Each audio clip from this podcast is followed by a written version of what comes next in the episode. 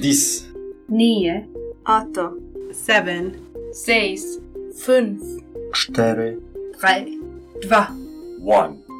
Hello, and welcome to this episode of ESA Explores Space Operations. This week, we delve into a fictional asteroid impact playing out for real at this year's Planetary Defence Conference. I'm Rosa Jesse, editor at ESA's Mission Control and Operations Centre in Germany, and in this episode, I talk to Detlef Koschny, in charge of the agency's planetary defence activities. We talk about fictional asteroid 2021 PDC, what our options are to potentially prevent the impact, if an impact like this is even very likely at all, and why exercises like this really matter. First, I asked Detlef to explain a bit about his impressive role. My name is Detlef, Detlef Koschny. I work at the European Space Agency and I'm the acting head of our Planetary Defense Office. Coolest title possibly in the world. Yes, I'm the Planetary Defense Officer. We we deal with asteroids that could potentially pose a threat for our planet or our assets. And are there many of those? Yes and no. So asteroids, there are plenty out there. We know more than 900,000 asteroids, tiny little pieces of rock or iron, say, you know, a few meters, tens of meters, up to a few kilometers in size. But not many of them come close to our planet. We have something called near Earth objects. Those are objects that come to within a third of the distance Earth Sun to the to the Earth, and there we know about twenty six thousand. Those are the objects that we really monitor all the time. Those that have a possibility or a computed probability to hit our planet of more than zero, there we just know a bit over 1,000. So it's not that bad. Okay, and the really huge dinosaur extinction sized asteroids, how many of those are there? I think there we we can positively exclude that this will happen at least not in the next 100 years the large objects like this dinosaur extinction object that was about 10 kilometers there we basically are we are confident that we know all of them that are out there because they're so large that they're easy to spot. We are more worried about the smaller objects, say tens of meters in size, which could do something like in 2013 over Chelyabinsk, that you just get a shock wave that does some local damage. That's, I think, what we are more looking into right now. Yeah, lower risk, but more more likely. That's the thing. It's a trade-off between how often does it happen compared to what's really the the problems we get if we don't do anything about them. Yeah. So we're talking today because the Planetary Defense Conference is currently underway.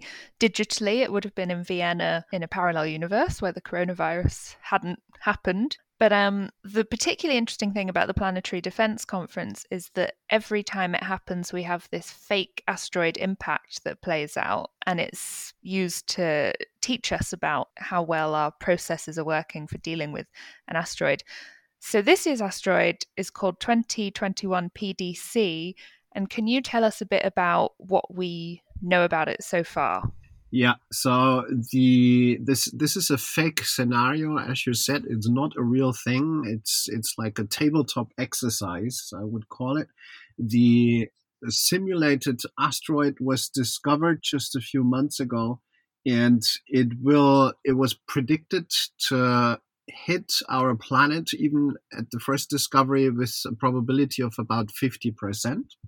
And the way this scenario is played that every day of the conference we jump a bit in time. So yesterday was day number two of the simulated scenario.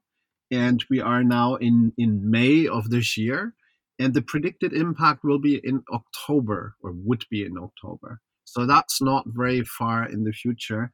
And yesterday we were told the impact probability is 100%. We know for sure that this simulated impactor, it's not real, uh, would enter the Earth's atmosphere somewhere over Central Europe. Uh oh. Bad news for both of us. It depends on the size. You know, if this is, say, a 10 meter object, you don't care because it will completely disintegrate in the atmosphere. What we unfortunately know already in the simulated scenario is that it's probably larger than several tens of meters. 70 something meters is the smallest estimated size, and it could be as large as a few hundred meters in size when when it was discovered, all you see is a little dot in your telescope. So it's very difficult uh, to find out what really is its size. That's something we we hopefully learn very soon in this simulated scenario. Yeah, uh, in a few hours we'll get the day three update, and hopefully we'll find out more about the size. Um, yeah, being unaware at the moment of whether this is a reasonably small asteroid or a quite huge asteroid has an effect on how we'd respond to it. So, what are the current options that are being played out in this hypothetical scenario? We we have certain thresholds which were defined over the last years on when or, or um, when we would be doing what. And if an asteroid is predicted to be larger than 50 meters in size, 50 in size, I mean in diameter, if it were a sphere, then we need to discuss deflection scenarios. If we have enough time, we can send a spacecraft there that simply hits the asteroid and, you know, like a car accident, if, if you run into a, car which is parked in front of you, you push the car in front of you a bit away. And that's something we could be doing. Unfortunately, for that, we don't have enough time because this is only a few months out from now.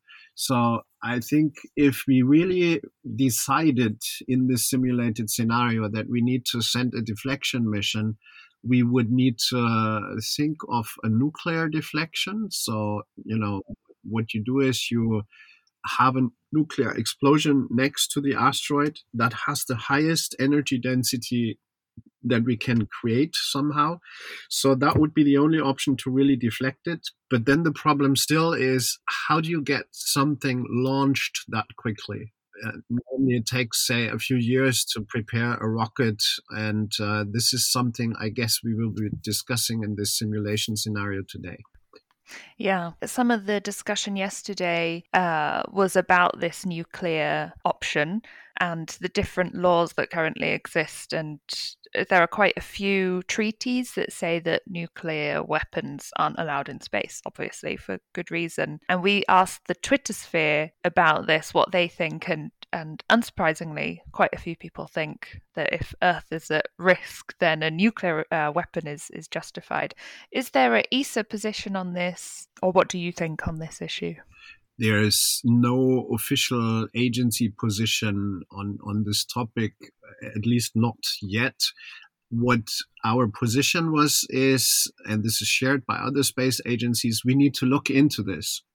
And we have, there is something called Space Mission Planning Advisory Group, which is a, a say a coordinated group of space agency representatives. They were endorsed by the United Nations in 2014. And within that group, we had a, a working group on legal issues. And they have started looking into exactly this question. Um, I mean, on the United Nations level, there is something called the Security Council. It has decision authority. It could actually decide that in order to save this planet, we have to circumvent this law somehow, which currently exists. It, it also specifies that there was a discussion, for example, on you mentioned nuclear weapon. Is it a weapon if you use it to to deflect an asteroid? I mean, it's not really a weapon. Mm. A weapon is defined as something that you use to do damage to to some person. So it, it's tricky. I don't think there is a final answer yet. So we're looking into this, but I'm sure that if that were the only chance to save humankind, there would be a way of doing that. Yeah, and it just shows why this exercise is so important because it really highlights the different routes we can take and the different paths we could take in different scenarios. So, this asteroid appeared quite recently uh, in this hypothetical scenario. It didn't really appear, but uh, in this scenario, we only discovered it with about six months before it would impact. How likely is it that something like this would happen in real life, that we'd discover a dangerous asteroid with such little time to prepare? It's, uh, yeah, tricky. I mean, we, we model the population of asteroids out there. So we have a good feeling of what we should see coming towards the Earth. And of course, we know the objects that we have already detected. And unfortunately, it is true that for objects larger than 140 meters in size, we uh, don't know yet, say, the, the last 10% or even a bit more. So there are still a few objects out there which we don't know. And 140 meters that is something I would prefer to deflect rather than to let it hit and maybe evacuate a whole country or something. So, uh, but the conclusion also was discussed in the conference. It is very important that we discover these objects. If we don't know that they're out there, then we can't do anything. So we are really focusing also within Europe our activities or our our budget on building telescopes that discover these objects. That's the important thing to do. So it, it is possible. It is unlikely that it happens, but it's something we could do something about, and that's why we are preparing for it. And uh, ESA is working on the FlyEye telescope, which should help us observe quite a few more asteroids.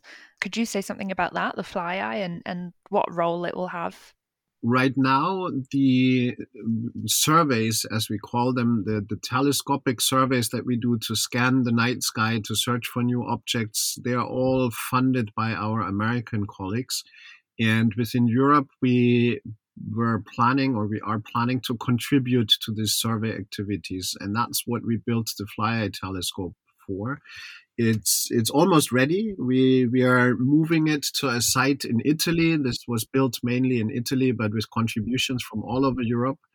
And uh, it's moved to a site where we can test it under the real sky end of this year, end of 2021. And the intended final location is a mountain in Sicily, in a very dark area, in one of the darkest in Europe. And it will then start hopefully very soon to scan the night sky just like the telescopes from our american colleagues. And it's called the fly eye because it, it borrows technology i suppose you could say from an actual fly's eye. What does that mean? The it's it's the optical design of the telescope is special the normally what you do is you you just take a normal telescope, say like a pair of binoculars, only much larger, and you put a electronic detector um, instead of your eye. And if you make this electronic detector very large, then you get a very large field of view, which is what you want to discover as many of these objects as possible. The FlyEye telescope goes slightly a different way. It actually splits the field of view that it would see into, say, uh, an, an, array of four by four, so a total of 16 smaller field of views. And each of these 16 channels is imaged by a dedicated camera. So it's a slightly different technology, which also means it's a bit more challenging, but it has advantages. Once it's there, it's going to be much better than the conventional conventional approach. Yeah, it's really high tech. Not, I think this technology, yeah, it's pretty new. So it's exciting that this telescope will soon be available to us. Um, and so, coming back to the exercise that we're currently going through, what is the point of this? Um, you know, it's a serious conference, and you have a lot of experts pretending that something's about to happen, kind of playing make believe. What's the point? Why do we bother doing this? Well, I discussed this with my wife this morning, and I think I came up with a nice uh, comparison. Suppose you want to learn how to drive a car. The the approach that you could do is you could read a lot of books and understand the mechanics of say how the steering wheel connects to the wheels and then you will know that if you turn the steering wheel to the left your car car will actually drive to the left. Does that work? Probably not. If i would put you in a real car and say drive then you would probably mess up. Now what we're doing now is basically we're using a, a driving simulator. It's still not the real thing. Luckily, we don't want to have the real thing, but we are simulating, like in a in a car simulator, driving simulator, what we're doing, and then suddenly we find out, oops, ah, here there is something which doesn't really work the way we thought when we just read the book. So it's very important to try out what you think you should be doing in a close to real scenario. And I think this is as real as we can do it for now without having an actual event happening. Yeah, that's a good analogy. Um, and so, in in the case of this asteroid, there are various options for deflecting asteroids in general, such as the gravity tractor, where we'd launch a really massive mission to fly next to an asteroid, and its gravity would gradually pull it onto a different course. But a lot of these options take a while. They work by gradually changing the orbit over time, and that builds up. But um, what other options would there be if this asteroid was going to strike, but we had longer to prepare, which is maybe a bit more realistic? There are two other nice options which I think are really realistic and not just science fiction. One we call Ion Beam Shepherd, and it basically blows the asteroid uh, out of its course. It uses ion engines which push you know you point an ion engine which you normally use to, to push a spacecraft away from the earth or away from the sun you use that to push the asteroid away. Or the second one even more simple it's called kinetic impactor. This is where we take a satellite it should be massive but doesn't have to be important is high velocity. You shoot it with very high velocity into the asteroid you don't need any bomb or explosives. It's just the kinetic energy, as we call it, that when you hit the asteroid, you will push the asteroid a tiny little bit away. And this is also why, as you already mentioned, this takes some time to become effective. The this the change in velocity, of course, has something to do with the ratio of the masses. The asteroid typically is much heavier than our satellite. But because our satellite hits it with a very high velocity, then you will just in eh, you know you will move the asteroid just a tiny little bit. It will have a tiny little bit delta velocity, and if you do this early enough, this will move the object enough so that it does not hit the Earth anymore. Yeah. Here's the cool thing. The cool thing is we're actually trying this out. Uh, as before, we said we, you need to to try out things before you are really convinced that you can do it. There will be a mission called DART uh, to be launched at the end of 2021. It will go to an, an actually a double asteroid system where it will arrive in October 2022 and it will hit the smaller of these two asteroids. Now, these two asteroids are not on a collision course to Earth. Again, this is just an exercise, more or less. And when it hits the smaller one, it will change the orbit between the two objects slightly. And that is something we can first see even from the ground. But then also, eh, the European Space Agency will launch a bit later, actually, another spacecraft that goes to the same asteroid and it will characterize the surface properties. It will measure the mass of the object in high detail and it will look at the impact crater that our American colleagues created on that asteroid. And then we say, okay, now we understand what we are doing. Now we are ready to do something if there were a real threat. Yeah, it's amazing that it's actually happening. I still find it quite hard to believe. So, yeah, people should definitely watch out for that. The launch of DART this year and the impact next year, and then ESA's HERA mission. Yeah, very exciting. So, yeah, is there anything else you'd like to add about this particular impact scenario or anything you think people should know? yeah again it's it's an exercise it's not a real thing but it's important to do these kind of things to be prepared and be ready. And uh, yeah i just want to bring over the message this is something real but it's also something we can do something against it uh, either just evacuate an area if it's a small object like chelyabinsk or we we can actually deflect it. Yeah that's an important message and I think a lot of people don't realize that that we can actually do something about an oncoming asteroid impact, which is very cool. Great. Well, thanks, Detlef, and enjoy the rest of the conference. Hopefully, Germany will be safe from this fictional impact.